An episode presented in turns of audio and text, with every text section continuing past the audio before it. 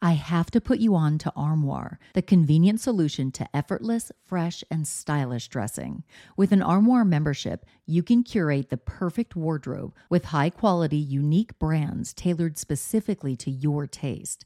Simply take a five-minute style quiz, select items from your personalized closet, then your chosen styles arrive at your doorstep in as little as two days. When it's time for a wardrobe refresh, just swap out your current pieces for new-to-you styles. I go from professional to the carpool pickup line, so I need a diverse wardrobe. With Armoire, I always have something fresh and on-trend for any occasion, without the clutter. I recently edited my wardrobe to staple pieces only because Armoire allows me to add new pieces monthly and return them just in time for me to do it all over again. And by renting, rather than constantly buying new clothes, I'm contributing to sustainability. Armoire is currently helping me through my chic era with all the high fashion and edgy options that I am loving. And the empowering aspect of supporting a women-founded and women-led business is so cool. With their personalized styling suggestions and diverse designer offerings, Armoire has helped me define and refine my personal style, even as trends evolve and my body changes. Whether it's a date night, a professional event, a formal affair, or just a trip to the grocery store, Armoire ensures that I am always dressed to impress effortlessly. Right now, my listeners can give Armoire a try and get up to fifty percent off their first month. That's up to one hundred twenty-five dollars off. Just visit armoire.style slash murderish. That's armoire.style, A R M O I R E dot style slash murderish to get up to fifty percent off your first month and never worry about what to wear again. Try Armoire today. The opinions expressed in this episode do not necessarily reflect those of the Murderish podcast. Sensitive topics are discussed. Listener discretion is advised. This episode makes mention of suicide and heavy drug use. Please take care before listening. Clothing brand Von Dutch defined mid two thousands style, capping every celebrity they could with their signature trucker hats and motorcycle culture prints. But behind the low-rise flaming eyeballs and perfect pinstripes, disputes about ownership and management kept co-founder Bobby Vaughn on edge. In February of two thousand five, a homicide was linked to Bobby, sending Von Dutch into a downward spiral and the victim's family on a quest for justice.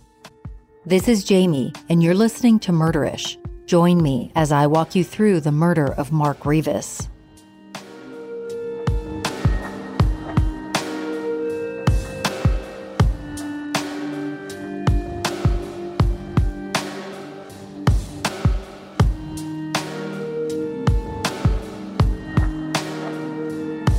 This case takes us to Venice, California, a beach neighborhood with quirky history that played out about fourteen miles west of Los Angeles.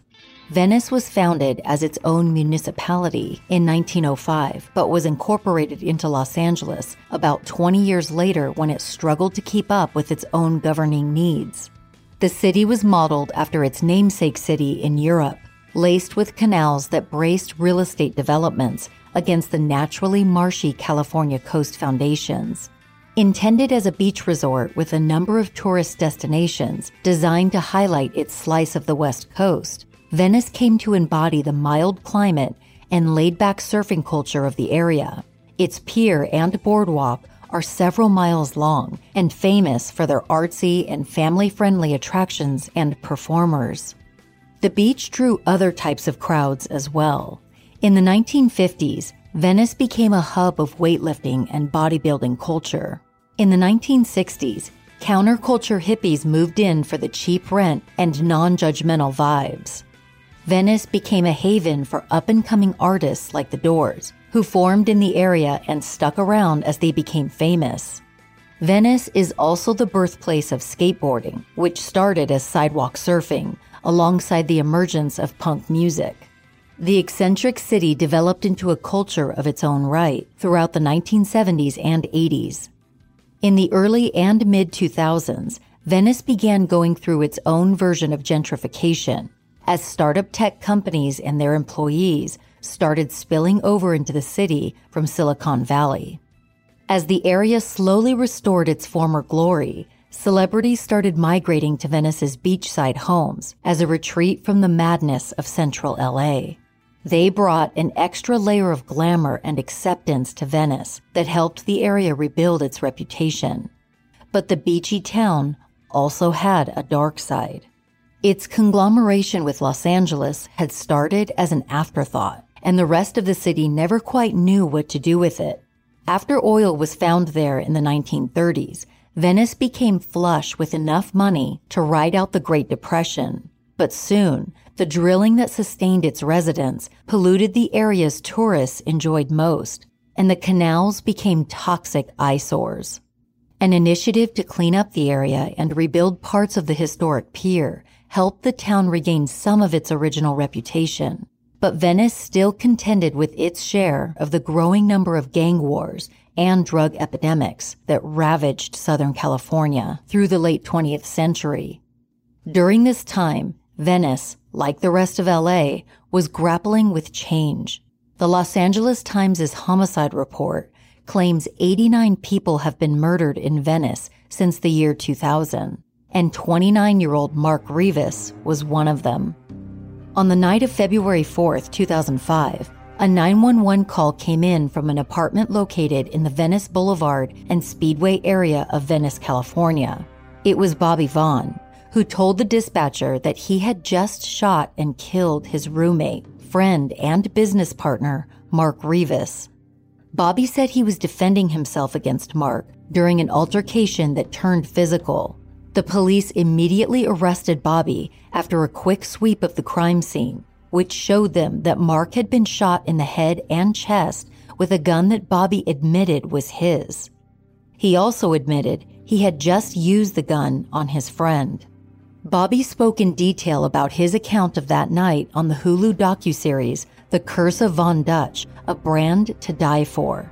Bobby claims that on the night of February fourth, two thousand five, he and Mark went back to their shared apartment after they'd been drinking. Bobby passed out for a while and then woke up to feel this weird energy. He said he heard bickering between Mark and Bobby's then-girlfriend, Nicole. Bobby said the argument was about Mark trying to steal Nicole's diamond rings, a recurring conflict between the men. Bobby said he got in the middle while trying not to take sides. He claimed Nicole stormed out of the apartment to her car and drove away. Bobby said Mark then proceeded to beat him up with a broken tequila bottle, and when he stopped, Bobby claimed he locked himself in his bedroom and waited it out until Mark came to his senses. Instead of cooling off, however, Bobby said that Mark came back to him agitated, saying "chalk it up," their term for murder, a reference to the chalk outline drawn around a murder victim's body. Bobby said that's when he retrieved the Glock that he kept on a bedside table, as Mark kicked his way through the locked door. According to Bobby, he tried to reason with his friend and told him he didn't want to shoot him, he just wanted to get out.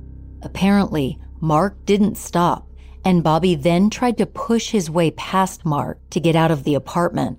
When that didn't work, Bobby said he saw Mark going for the gun in his hand, so Bobby shot Mark in what he, and later his lawyer, said was self-defense. In the Hulu docuseries, Bobby said he thought about killing himself after realizing that he had just killed Mark, but something angelic told him not to, so instead, he reached for his cell phone and called nine one one. Because Bobby was the one who alerted authorities and immediately gave himself up as the perpetrator, law enforcement didn't conduct an extensive investigation of Mark Rivas' death. The incident seemed fairly straightforward, at least the way Bobby recalled it and related it in official records. However, someone claiming to be one of Mark Rivas' brothers disputes the details that Bobby gave, and as of the current day, continues to advocate for the justice he says Mark never got. An Instagram account attached to the name Joe Moreno posted a video on December first, two thousand twenty-one, with a caption purported to be by this unnamed brother. The caption is a diatribe against Bobby Vaughn. The caption also says that he, Mark's alleged brother, was there in the apartment only a few hours after the murder, and that Bobby and the Hulu documentary makers both lied about how and why the shooting happened. The Instagram post states that Mark Rivas was not drunk that night and did not attack Bobby with a broken bottle, as he reported to the police and Hulu.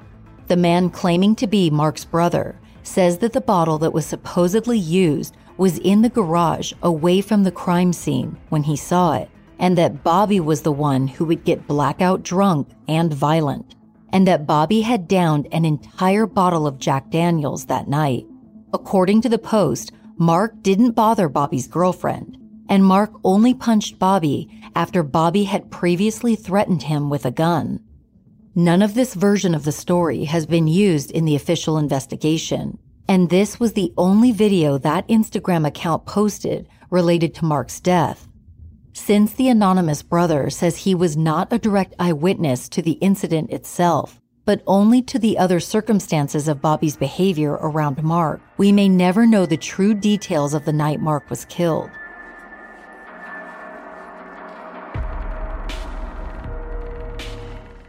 Murderish is sponsored by BetterHelp.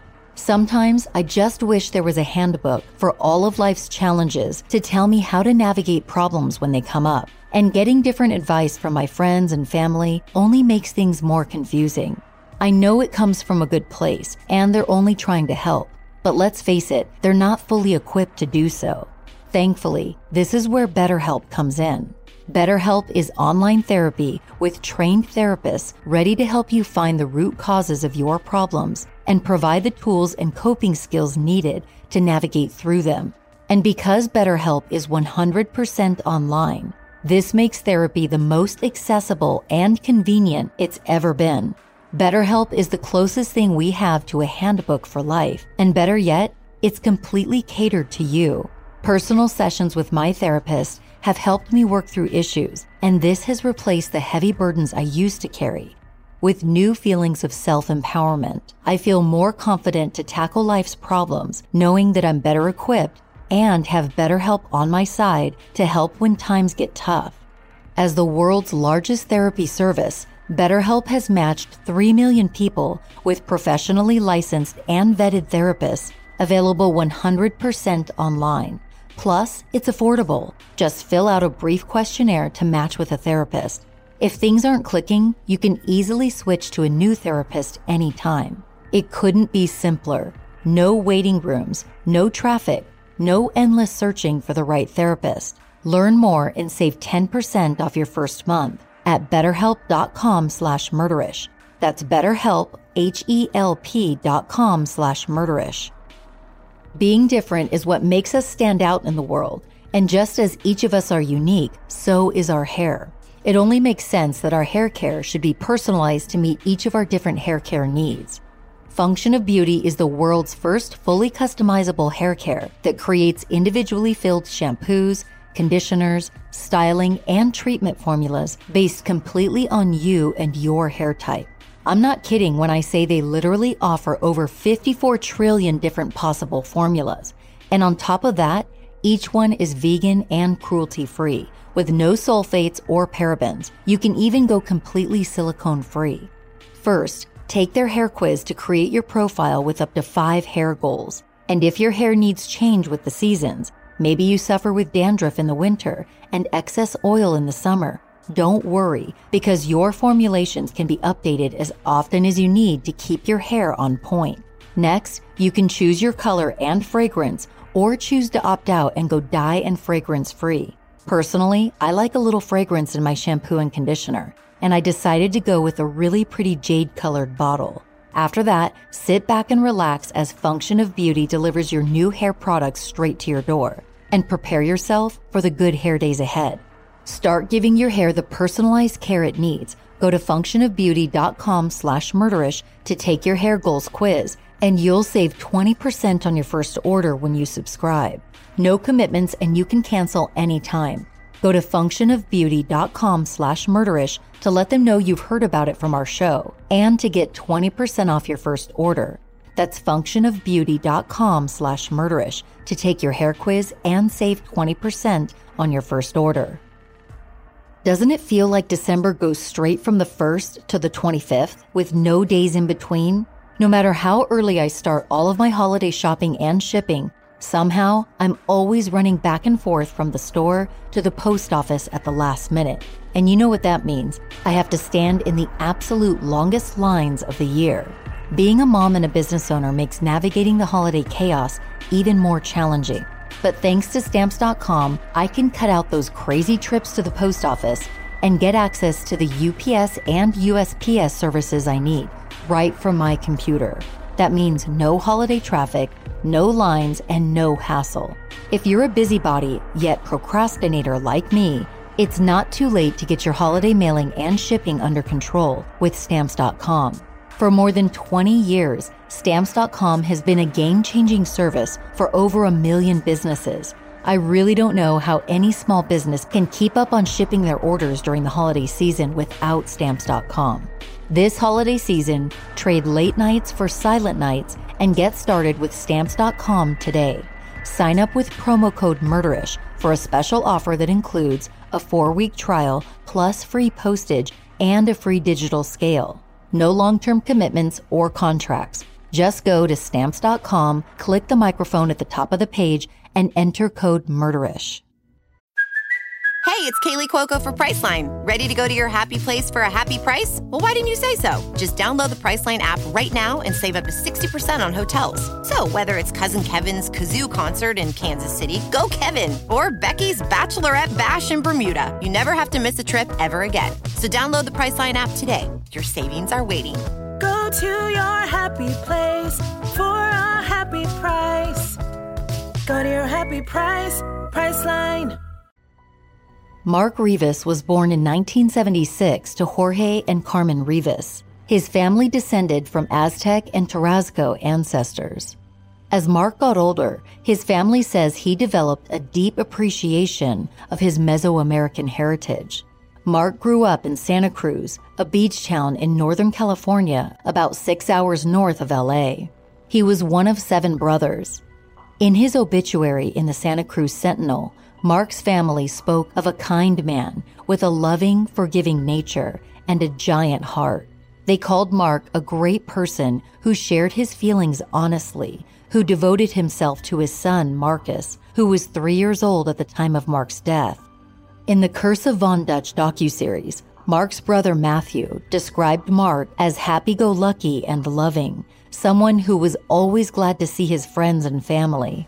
According to his obituary, Mark also had an athletic streak and an appreciation of the outdoors.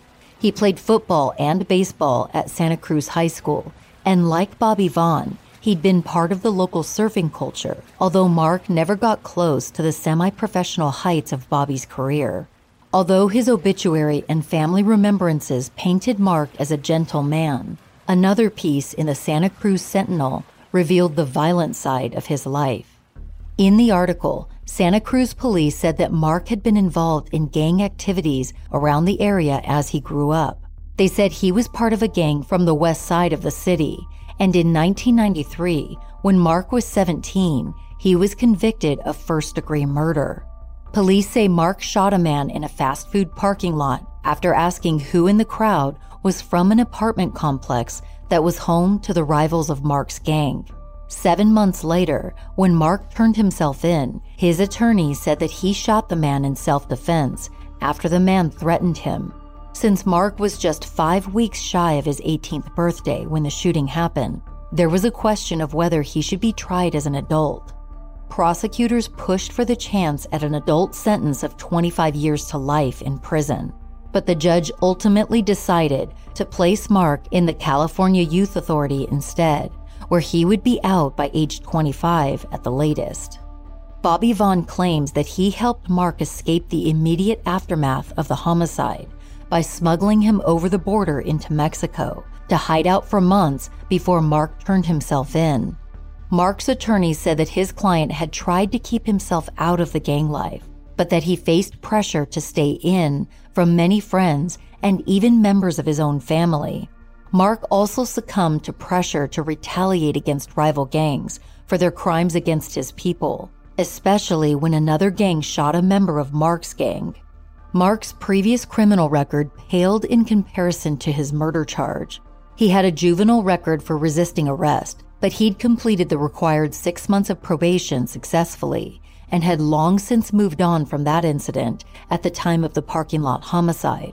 After his time in California's juvenile justice system, Mark tried to stay out of the legal system. His parole officer vouched for his rehabilitation potential, but others said it would be too hard for Mark to get out of the gang life because his older brother was still deep into it.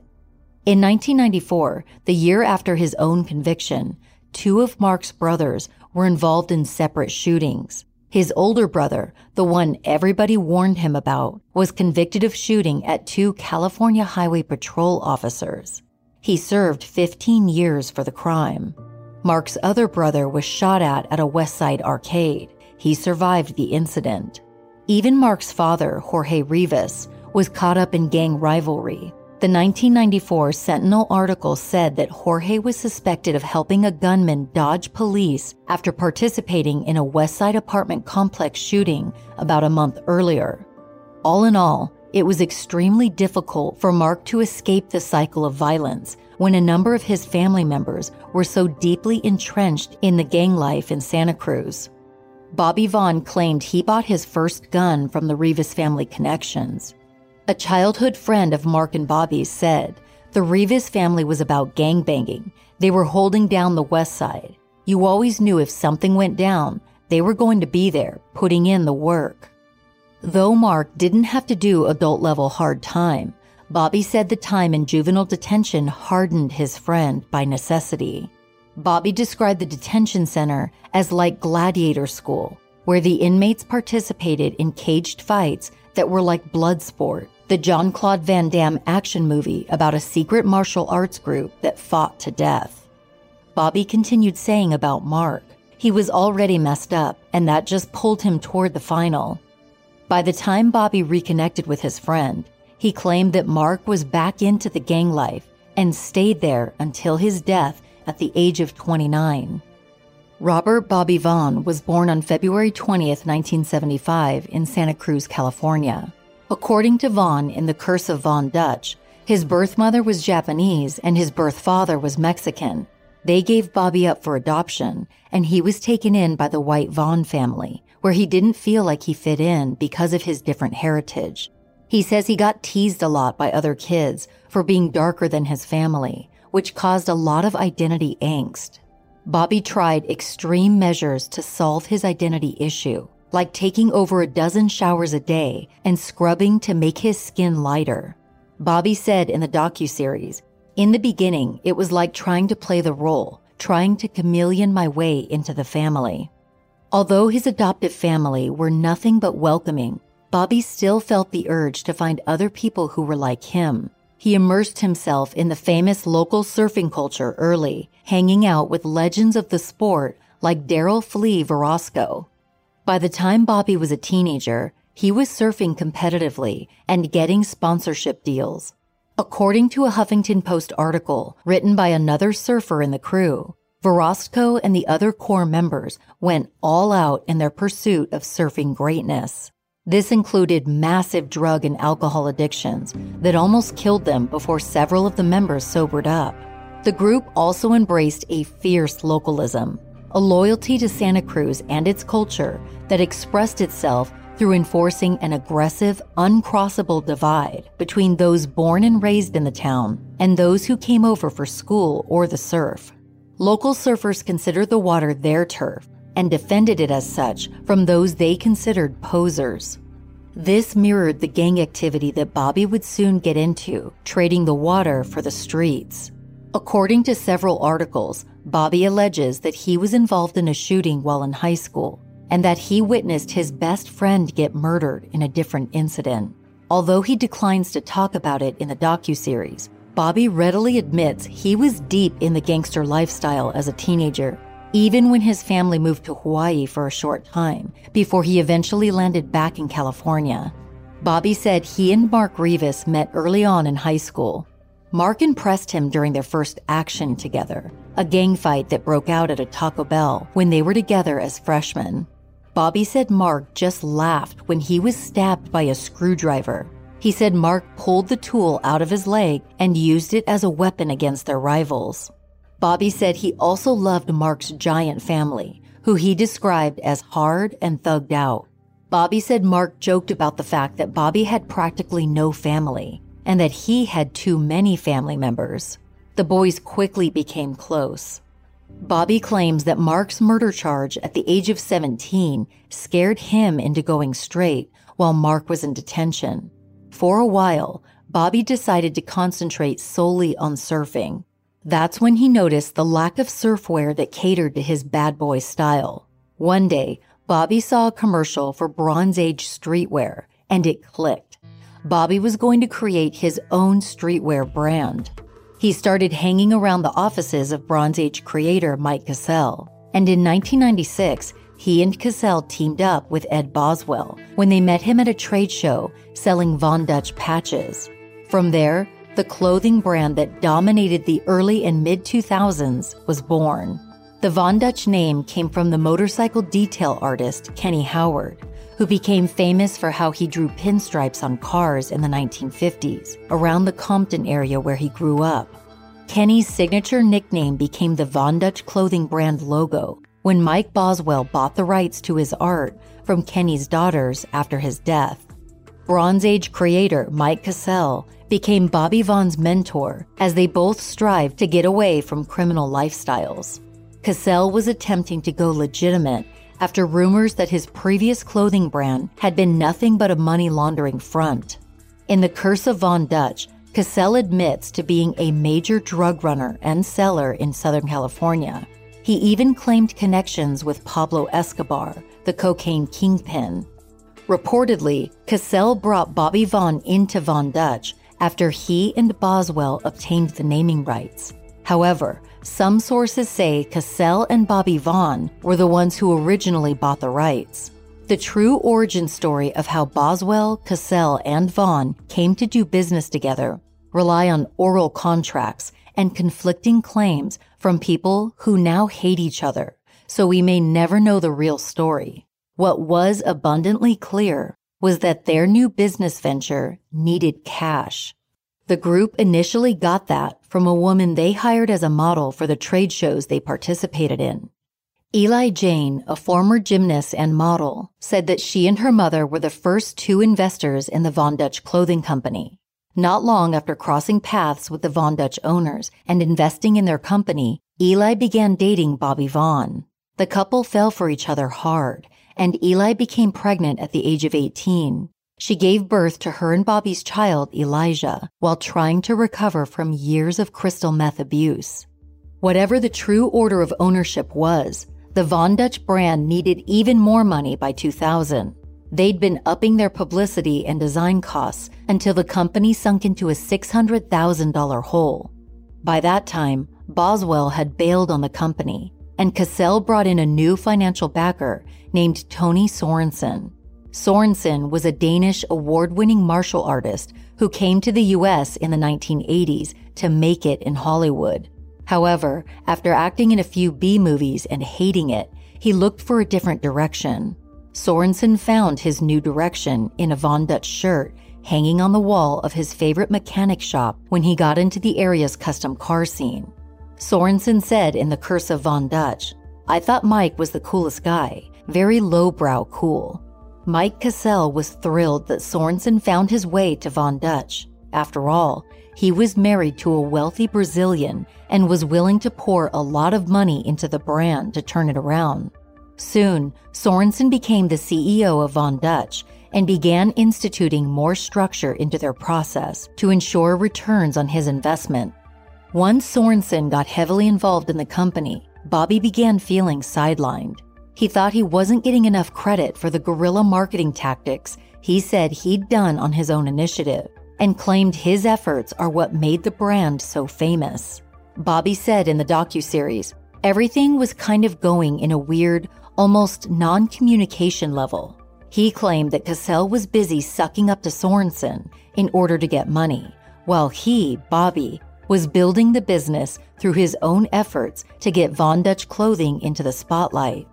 Bobby was responsible for publicity stunts like getting Von Dutch clothing on Tommy Lee's M T V Cribs episode and handing out samples at strip clubs.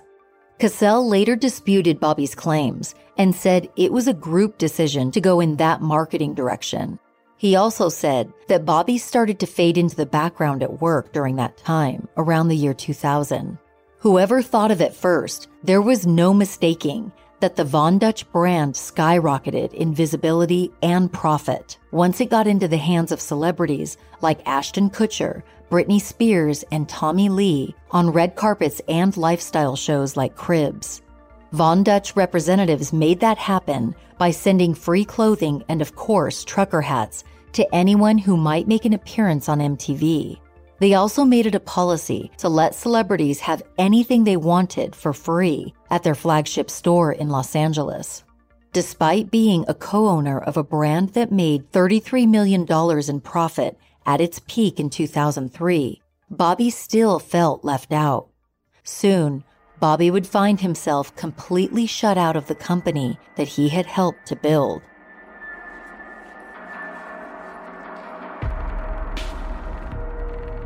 This year, you can prioritize what matters most when you share the gift of health from Everlywell. Choose from at-home lab tests like food sensitivity, women's health or men's health, or vitamins and supplements, because love and health are all you need. Everlywell is digital healthcare designed for you with personalized results and accessible tools for long-term health. With over thirty at-home lab tests and high-quality vitamins and supplements, you'll be able to find the perfect test for you or your loved one. The women's health, food sensitivity, and celiac disease screening tests are only a few of the options. Here's how it works. Everlywell ships products straight to you or your loved one with everything needed in one package. If you ordered an at-home lab test, the sample can be simply collected at home and shipped back to a certified lab in the prepaid envelope included with the test. Digital, physician-reviewed results are sent straight to your preferred device in just days. If you order vitamins and supplements, you can start adding them to your daily routine right away. I started implementing vitamin D supplements from Everlywell, and a recent doctor visit showed that my vitamin D levels were great. And I didn't even have to waste time going to the store and trying to figure out what I needed on my own. Everlywell makes it so simple. It's no wonder over a million people have trusted Everlywell to support their health and wellness goals. And now you can help your loved ones do the same. The gift of health has never been so easy to share than it is this holiday. For listeners of the show, Everlywell is offering a discount of twenty percent off an at-home lab test at everlywell.com slash murderish. That's everlywell.com slash murderish for twenty percent off your next at-home lab test. everlywell.com slash murderish. One thing you don't want to do this holiday season is show up to any dinners or family gatherings empty-handed. But sometimes trying to find the right wine to bring as a gift can get a little stressful and expensive. So this year, let First Leaf do the hard work for you. First Leaf's experts will help curate the perfect award-winning wines for you and deliver them straight to your door. Give yourself the gift of saving time and money this holiday season. And hey, you can even keep a bottle of wine for yourself.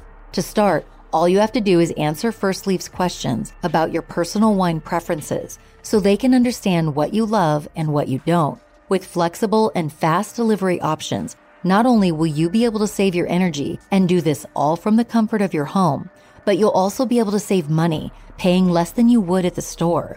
My First Leaf subscription has made my holiday shopping experience so much more affordable, fun, and easy because they select the finest bottles from around the world for me, so I'm able to impress everyone on my guest list with little to no effort, but they don't need to know that.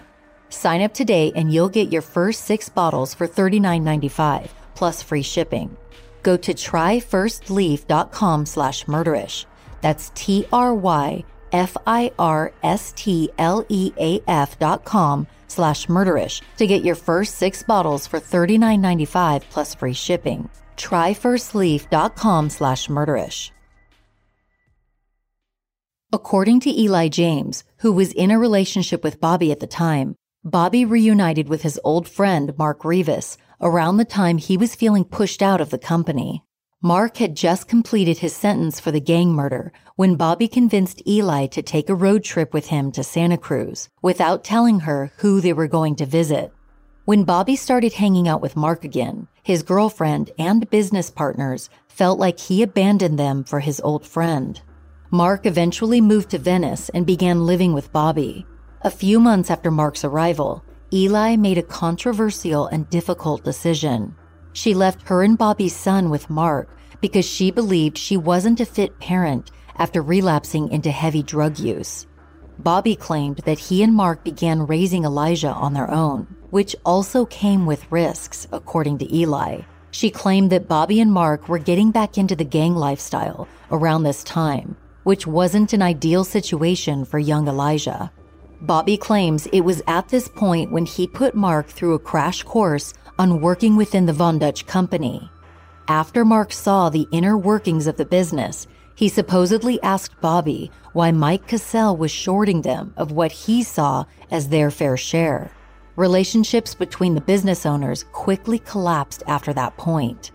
In January of two thousand two, Von Dutch C E O Tony Sorensen said Bobby and Mark arrived at his office with a gun. He claims the pair showed him the weapon as an intimidation tactic in order to get what they wanted.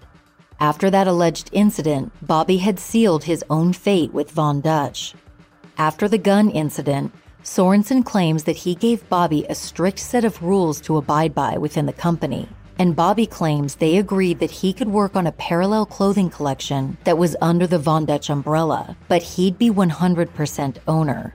Shortly after that, Bobby claims he began receiving cease and desist letters from the Von Dutch factory, which he says came as a total surprise. As it turned out, Bobby had unknowingly signed his ownership over, and he was now only a licensee of the Von Dutch brand. Then he was fired completely, which meant that he couldn't use any of the company's trademarked images or products to make money for himself. And there was nothing he could do about it. Bobby had signed the ownership documents without legal representation, thinking he didn't need it because he knew everybody involved. This, according to the Hulu docuseries, is when Bobby started to lose control of his life, and his actions were evidence of that.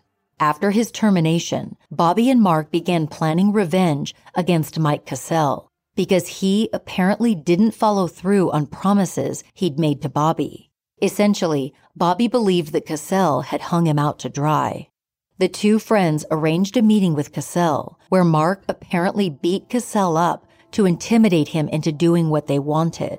The guys wanted a new contract that would bring them back into Von Dutch. Bobby claims he was upstairs during the altercation and didn't see what happened, but Cassell disputes that claim. Regardless of how it went down, the beating must have been brutal because Bobby said about Cassell in the Hulu docuseries, he's lucky to be alive. The next day, the three men agreed to meet again at a restaurant to sign a new contract. Bobby and Mark arrived at the meeting with a briefcase in tow. What the two friends didn't know at the time was there were more eyes on them than just the other restaurant patrons. Law enforcement had the restaurant surrounded. As Bobby took out the briefcase, cops swarmed the men, fearing there might be a weapon inside. Bobby believed that Cassell had notified law enforcement about their meeting as a safety precaution, but it was actually Cassell's then-wife who alerted police. She called in anonymously because she was afraid of what Bobby and Mark would do to her husband. After his brush with the law, Bobby finally decided to cut ties with Von Dutch and everyone involved in the company. His life was in shambles by this point. He even contemplated suicide. Bobby left Elijah in his grandparents' care while he tried to figure out his life. According to Bobby, Mark was also suffering deeply during this time. Both men had based their entire identities on their involvement with Von Dutch. Now, they'd lost everything, and neither of them seemed to know how to cope. Bobby claims that Mark was having mental breakdowns and that he was obviously tortured over all he'd lost. Flat broke and unsure of what to do next, Bobby and Mark moved into an apartment together on Venice Boulevard. Their plan was to save money and start a new business venture together, but their closeness was quickly poisoned by increasing fights, and soon Mark would be dead. According to the Los Angeles Police news brief from that fateful night in two thousand five, the dispute led Vaughn to arming himself with a gun and shooting Rivas several times until he died. Bobby Vaughn never disputed that he was the one who shot Mark Rivas. He did, however, maintain that he had done so out of self-defense. While he was incarcerated and awaiting trial, Bobby called the lawyer he'd used in previous copyright disputes with Von Dutch. That lawyer recommended Los Angeles defense attorney Dale K. Galipo, who Bobby described as my cousin Vinny Joe Pesci, except a huge dude. With his flamboyant style and fearlessness to go against the grain, Galipo decided to make an unusual legal move. Murder charges usually take a year or two to go to trial, despite a defendant's rights to a speedy trial, because most of the time, defendants and their attorneys waive that right. Galipo told Bobby they weren't going to do that. Instead, they pushed to go to trial within four months of Bobby being charged. Galipo said that the major benefit of this was that the prosecution wouldn't have enough time to get ready for trial. Galipo's lead investigator, who stayed anonymous on the Hulu docuseries, said their strategy was to emphasize self-defense and show why Bobby was so scared of Mark. The investigator said that people they spoke with about Bobby said that he was nice beneath his intimidating exterior. The investigator said in the docuseries, he's not really a gangster, he's a celebrity gangster. Galipo pointed out that he usually sees the courtroom divided in a roughly equal crowd, victims' people on one side and the defendants on the other. In this case, there was nobody on Bobby's side. Also uncommon for many trials was the fact that Bobby testified in his own defense. Bobby said that he was so nervous and fearful during his testimony that he would put breastfeeding pads under his arms to soak up all the sweat. When closing arguments concluded, Galipo told Bobby to expect at least a week or two before the jury would come back with a verdict. Much to their surprise, the jury had reached a verdict after only thirty minutes. The speedy decision worried Bobby and his lawyer because it typically meant bad news for the defendant. Despite his fears, the jury acquitted Bobby Vaughn on all three charges. As the Von Dutch brand leaned more and more into its own hype in the mid two thousands, Sorensen got worried that it would become a faddish bubble that would soon burst, and he was right. Then, in two thousand four, two articles from the Orange County Press came out with allegations that Von Dutch himself had been a blatant neo-Nazi racist. The O C Press had obtained a letter that Von Dutch wrote on his deathbed. The letter was filled with explicit praise for the Third Reich, and it expressed Von Dutch's wish that he didn't want to live if he had to go on in a world filled with people of color and different religions, which he referred to by using racial and ethnic slurs. While the brand was at its height of popularity, Boswell said that Von Dutch had merely been a provocateur. He said Von Dutch was an avid military enthusiast, enamored of German military aesthetics, but he was not a white power guy. In a surprising twist, Boswell admitted to leaking the letter and Von Dutch's racial views to the media to tank the brand he believed had scorned him and pushed him out. And his tactic worked. By two thousand eight, Sorensen sold his ownership to an unnamed bidder and washed his hands clean of the Von Dutch brand. Although twelve of his peers had ruled Bobby Vaughn's actions a justifiable homicide, he wasn't completely out of trouble. After being acquitted on murder charges, Bobby pled guilty to owning an unregistered handgun. He served several years in Rikers prison for that. When he got out on probation around two thousand nine, Bobby moved to Rockaway Beach, where he opened a surf shop dedicated to growing the notoriously difficult New York surf scene. Before Mark Rivas' death, he and Bobby had started a fashion line called F T W after Bobby was fired from Von Dutch. Now, Bobby wanted to grow the business in his new location to encourage both high-end spending and a place for kids to learn how to surf instead of getting into gangs. Several articles go into Bobby's vision for the brand in two thousand nine. including a New York Magazine profile, New York Times coverage, and Vaughn's own reply to the hype on Rockaway News website The Wave. In all the coverage, Bobby expressed high hopes for the kids he wants to mentor, as well as his company's exclusive surf gear. Since then, Bobby Vaughn has faded from the public eye. His clothing brand, F T W, seems to be sold exclusively on eBay, Poshmark, and other resale sites when it's not being used as a phrase for someone else's t-shirts or hoodies. Bobby has no public social media presence.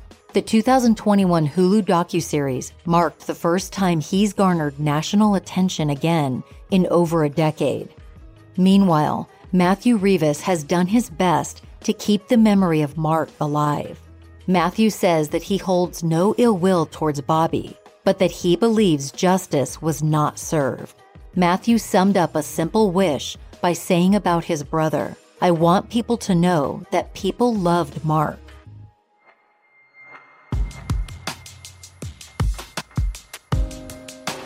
Thanks for joining me on this episode of Murderish. Don't forget to check out my new Patreon perks. Murderish Behind the Mic Patreon membership is a great option for those who've listened to every episode of Murderish and want access to bonus episodes, or those who want to listen to the podcast with no ads. To sign up for Murderish Behind the Mic and get access to all of the exclusive perks, visit murderish dot com or just go to patreon dot com and search for Murderish there.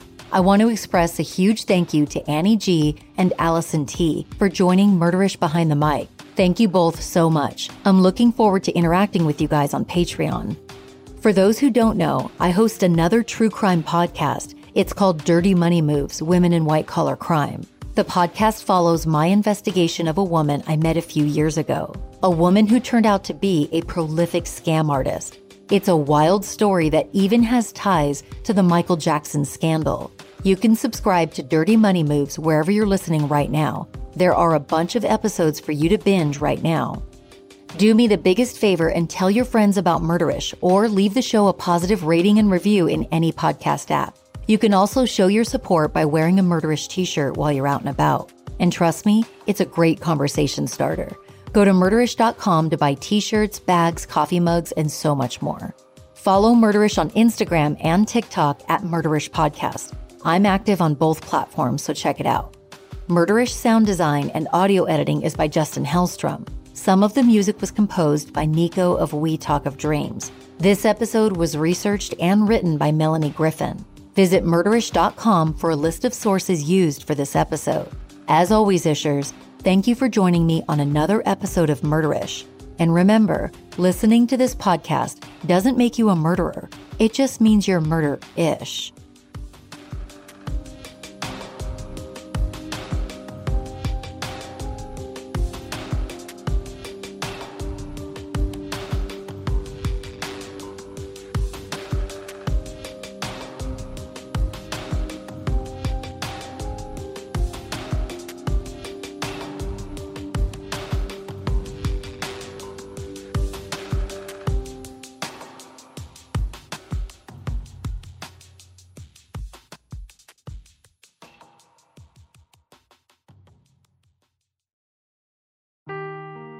Seeking the truth never gets old. Introducing June's Journey, the free-to-play mobile game that will immerse you in a thrilling murder mystery. Join June Parker as she uncovers hidden objects and clues to solve her sister's death in a beautifully illustrated world set in the roaring twenties. With new chapters added every week, the excitement never ends. Download June's Journey now on your Android or iOS device, or play on P C through Facebook Games.